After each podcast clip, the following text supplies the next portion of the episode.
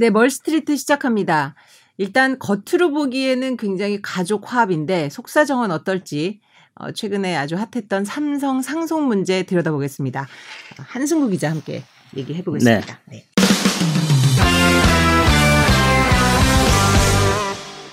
이건희 회장 이제 돌아가시고 나서 상속 재산이 얼마가 될지 뭐 대충 예상은 했었습니다만은 그리고 누구한테 얼마큼씩 물려줄지 이제 굉장히 관심이 컸잖아요. 예.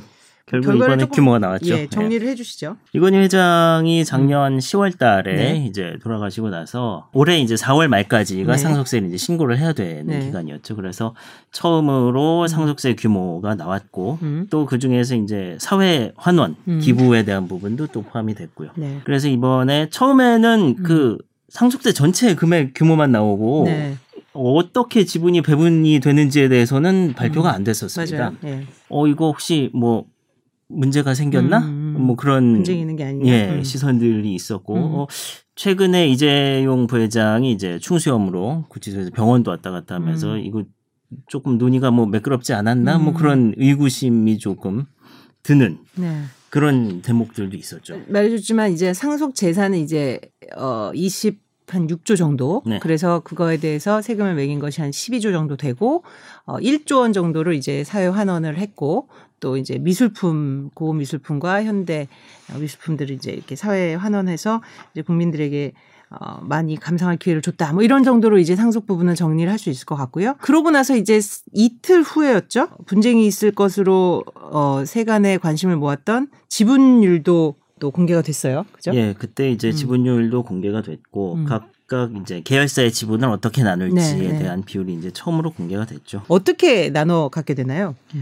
일단 음. 어, 가장 관심이 많았던 삼성전자의 네, 네. 지분, 삼성전자의 지분은 법정 상속 비율대로 가져가게 됐습니다. 법정 상속이라고 하면 은 이제 음. 네. 부인인 홍라 여사가 1.55만큼 가져갔으면 네. 나머지 자녀 셋이 음. 1만큼의 비율대로 나눠 가지게 됐죠. 그렇죠. 예, 그리고 기타 계열사들 지분도 그렇게 음. 됐고 다만 삼성생명이 좀 특이했습니다.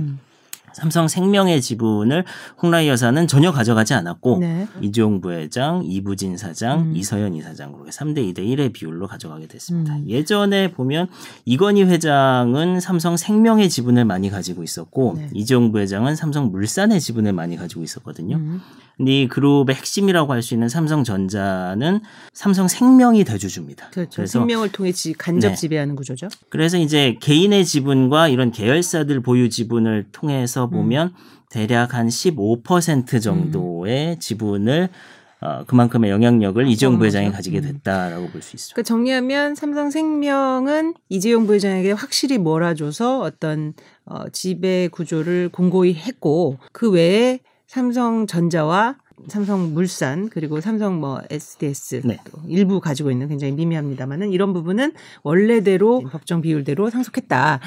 그래서 사실 뭐 한승우 기자도 기- 기억하시겠지만 이건희 회장이 이제 쓰러졌을 때 그리고 이제 실제로 이제 사망했을 때 유언장이 있을 것인가 이런 얘기들이 있었어요. 근데 삼성은 아직까지도 유언장 유무를 확인해 준 적은 네, 없거든요. 없습니다. 이번에도 예. 보면 글쎄요 이게 그 법정 상속 비율이 상당히 이제 많이 음. 등장했다는 네. 점에서 사실 유언장이 없었던 음. 거 아니냐라는 의견들이 좀 더 많은 것 같아요. 맞아요. 저도 그 얘기를 들은 게 애초에는 아 삼성 정도 되는 글로벌 기업에서 아 뭐 아무리 쓰러지기 전에도 이런 것들은 미리 사전에 준비가 됐을 것이다 이런 얘기가 어 지배적이었는데 워낙 갑자기 또 쓰러졌고 그죠? 그러고 나서는 한 번도 이제 어떤 의식 회복에 대한 뉴스는 없었고 물론 뭐 이제 어떤 눈을 움직인다거나 이런 건 있었습니다만은 그래서 본인의 의사를 표현할 기회가 없었을 것이다라는 얘기도 또 있어서 과연 이번 이 비율 배분이 이제 그거 를 판단할 수 있는 하나의 근거였는데 말씀하신 대로 이제 법정 비율이라는 것이 이제 굉장히 여러 번 등장하면서 여러 번 등장했습니다. 네. 그래서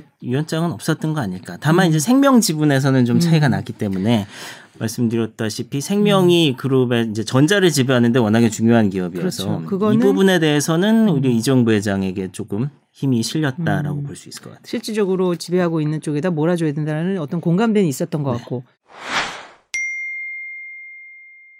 라 홍라희 여사가 이제 이번에 삼성전자 지분을 가져간 거 이거가 굉장히 화제였어요. 개인 주주로 보면은 홍라희 여사가 이제 삼성전자의 최대 주주가 맞아요, 됐습니다. 맞아요. 2% 넘게 가지고 있게 네. 돼서 그래서 사실 처음에는 아니 이게 홍라희 여사한테 일단 넘어가게 되면 음. 나중에 이제 자녀한테 넘어갈 때 다시 상속세를 줘야 될 텐데 그렇죠. 왜 이렇게 했을까라는 점이 이제 많은 사람들이 궁금해하긴 했었는데 네. 뭐 거꾸로 생각을 해보면 사실 이게 법정 상속 비율이 이렇게 정해져 있는 음. 건데 이대로 지키지 않고 자녀들에게만 음. 물려줬다라고 하면 음. 두번 넘어갈 수 있는 상속세를 피하기 위해서 이렇게 한 거 아니냐라는 음. 시선도 또 받을 수 받을 있었을 것. 같아요. 예. 음. 그럼 홍라희 여사는 이제 역할론이 돌아가실 때까지 이제 굉장히 중요한 캐스팅 보트를 쥐게 되는 셈인데 평소는 좀 조용하지 않나요? 평소 알려진 리더십은 어떤가요? 그렇죠. 사실 홍라희 여사는 음. 뭐 리더십이라고 하기 제가 이 미술 분야에는 조금 문제 아니어서 음. 그렇습니다만 리움 미술관장을 그렇죠. 음. 이제 여러 번뭐 음. 여기만 하셨다가 또 음. 물러났다가 다시 또 하셨다가 뭐 이랬는데 이분이 원래 미술을 전공하시기도 음. 하셨고 그리고 미술계에서 그동안 이제 삼성가가 해왔던 그렇죠. 큰 역할. 여러 가지 음. 그 미술품의 소장 규모라든가 어떤 기획, 전시 뭐 이런 부분에 그렇죠. 있어서는 상당히 많은 영향력을 음. 행사를 했다라고 보는 게 맞을 것 같고요. 음. 이게 원래 미술품이라는 게 작가가 누군지도 중요하지만 네. 그 작품을 누가 소장했었느냐도 그렇죠. 사실 굉장히 중요한 부분인데 삼성가에서 가지고 있었던 미술품이다라고 하면 음. 그 자체가 이제 또 가치를 인정받을 수 있게 그렇죠. 되는 계기가 음. 되고 본인의 어떤 안목 그다음에 이제 남편 집안의 재력 음. 이런 것들이 잘 어우러져서 음. 보통 이제 재벌이 본인의 취향에 맞는 작가를 음. 찾아서 그 작가들 새로운 작가들의 작품을 수집하고 그게 음. 화제가 되고 하면 그 작가가 이제 또그 미술계에서는 굉장히 화제가 되는 네. 슈퍼스타 작가로 발돋움하는 경우도 음. 많거든요. 이게 일반적인 기업의 경영과는 조금 다르지만 음. 어쨌든 이 미술계에서는 상당히 좀 그런 음. 면에서 그러니까 본인의 안목, 재력, 음. 그다음에 그 삼성이라는 음. 그런 브랜드 여러 가지 어우러져서 상당히 좀 큰 영향력을 네. 행사했던 것은 분명한 사실입니다. 지금 말한 건 이제 미술계의 영향력인데 이제 앞으로 지분을 갖고 있게 됐으니 어찌 보면 삼성 그룹 내에서의 영향력도 커지지 않을까 하는 게 이제 뭐 당연히 귀결되는 이제 어, 예상인데 결정적 역할을 하게 될 이슈들이 있을까요? 글쎄요. 음. 보통 뭐 음. 결정적 역할이라고 음. 하면은 이제 뭐 경영권에 그런 문제가 생겼을 때 음. 보통 이제 캐스팅 보트를 진 그렇죠. 사람들의 음. 역할을 주목을 하게 되죠. 음. 근데 삼성전자는 최근에 이제 개인 지분이 많이 들어서 10% 넘기도 했습니다만 음. 기본적으로는 외국인 지분이 50% 이상 그렇죠. 되는 회사고 몇 년 전에는 배당이라든가 여러 가지 문제를 놓고 이제 외국계 헤지펀드들의 음. 요구 사항이라든가 이런 게 이제 이슈가 된 적도 있었고요. 네. 혹은 이 지금 이재용 부회장의 경영권을 둘러싸고 여러 가지 문제가 생겼을 때 음. 뭐 개인 주, 최대 주주로서의 뭐 그런 역할은 기대해 볼 수 있겠죠. 그래서 뭐 아들을 사랑하지 않는 엄마가 없, 없겠지만은 뭐 이거는 또 세간의 얘기입니다만은 좀 딸들을 견제하고 아들 후원군을 자처한 거 아니냐 나중을 위해서 뭐 그런 얘기도 있어요. 그거는 뭐 짐작이지만 예, 그건 뭐 예. 정말 알 수 없는 부분인 것 같아요. 네. 그게 예전에는 보면 음. 그런 일도 있었어요. 예전에 이제 최순실 국정농단 네. 터졌을 때 승마협회 박원호 전무가 그런 얘기를 한 적이 있습니다. 네. 그 최순실의 입을 빌어서 음. 뭐 홍라희 여사가 이부진 사장만 예뻐하고 음. 이종 부 회장을 뭐 뭐 안 좋아한다 뭐, 뭐 음. 이런 식으로 그래서 이게 이간질이네 어쩌네 이제 그런 소문이 돌기도 네, 하고 네. 공교롭게 그 즈음에 홍라희 여사가 이제 리움 미술관장직에서 음. 내려오게 됐고 네. 그게 뭐 이재용 부회장이 일방적인 어떤 음. 그런 조치였다라는 소문까지 돌면서 맞아요. 소문은 많았죠. 예, 그죠? 그래서 삼성전자에서 굉장히 펄쩍 뛰고 음. 그 즈음에 그 홍석현 회장이 직접 인터뷰에서 그런 음. 얘기를 한 적이 있습니다. 누이가 굉장히 가슴이 찢어진다라고 표현을 음. 하더라. 아들 사랑이 대단하다라는 대단하다. 얘기를 이제 음. 간접적으로 인터뷰도 하고 그래서 이번 요걸 보고 또 혹자들은 이제 본인의 지분을 포기하지 않은 것은 어찌 보면 이 삼남매 간에 어떤 아직 뚜렷한 합의가 없지 않을까. 그러니까 뭐 갈등이 표면하지는 않았습니다만은 그래도 뭔가 좀 이견들이 존재하기 때문에 홍라희 여사가 본인의 지분을 갖고 있을 필요를 느꼈을 것이다. 세금을 두 번 내면서도 그런 또 해석을 하는 경우도 많더라고요. 지금 이서연, 이부진 그동안은 약간은 이제 뒤로 물러나 있었던 이분들이 이제는 좀 역할을 할 것이다 이런 전망도 나오는 게 사실이에요. 그죠? 그 두 명은 그동안 이제 지분이 없었으니까. 네. 근데 또 생각을 해보면 그룹의 뭐 안정과 음. 뭐, 뭐 이미지를 위해서 이들이 지분을 포기해야 된다라고 하면 네. 그것도 쉽지 않았을 거예요. 이게 음. 우리가 무슨 뭐 0. 몇 프로 이렇게 얘기를 해서 그렇지 금액으로 치면은 엄청나죠. 5조 원 가까이 음. 되는 돈인데 아무리 삼성 가라지만은 음. 본인 앞으로 떨어질 이 5조 원 가까운 음. 재산을 그 배당이 매달 매년 또 그렇죠. 수백억씩 나오게 될 텐데 네, 네. 그걸 쉽게 포기할 수 있을까? 음. 이부진 사장이 호텔신라 대표이사를 한 지가 벌써 오래됐지만 네.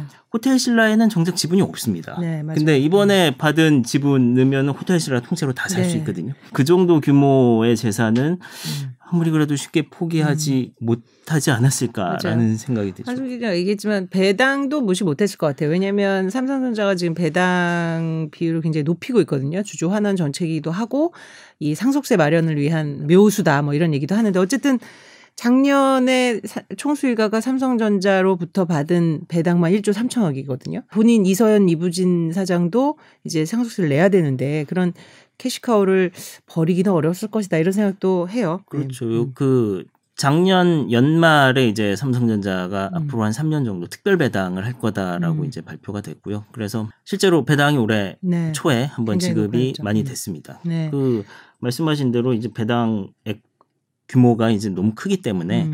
이부진 사장, 이세현 이사장은 이 음. 주식이 없으면 이 배당이 없으면 사실 상속세 마련하기가 좀 쉽지 않은 쉽지 않죠. 상황이니까요. 음, 아무리 이제 뭐 나눠 나눠 내겠죠 앞으로 네. 이제 계속. 그래서 앞으로 뭐 배당이 계속 더 늘어나지 음. 않을까라고 기대하는 시선도 있습니다. 그 이부진 사장은 어떤 경영 스타일이라고 보통 얘기를 하나요? 셋 중에는 음. 가장 음. 아버지 이건희 회장을 닮았다. 음. 상당히 좀 추진력 있는 스타일이다라는 음. 평가가 대체적으로 있는 것 같고요. 음. 한 2000년대 초반부터 이제 신라 호텔에 입사를 해서 쭉 음. 올해 경영에 참여를 해왔고 음.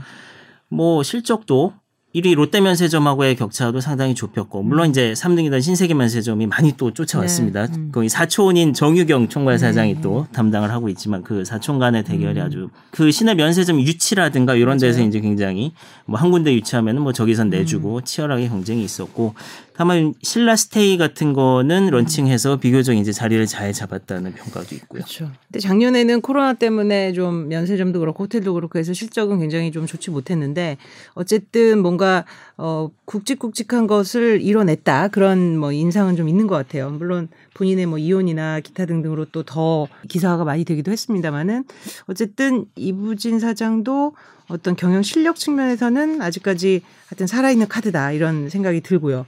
이서연 이사장은 왜 지금 복지재단만 맡고 있, 는 거죠? 원래 이서연 사장이 음. 이제 패션부 본인이 이제 패션을 전공을 하기도 그렇죠. 했습니다 음. 미국에서 그래서 이제 쭉 제일 모직에서 패션 부문을 담당을 했었고 음. 그 야심차게 음. SPA 브랜드인 음. 에이세컨즈를 론칭을 했었죠 음. 이서연 이사장의 작품이었는데 네.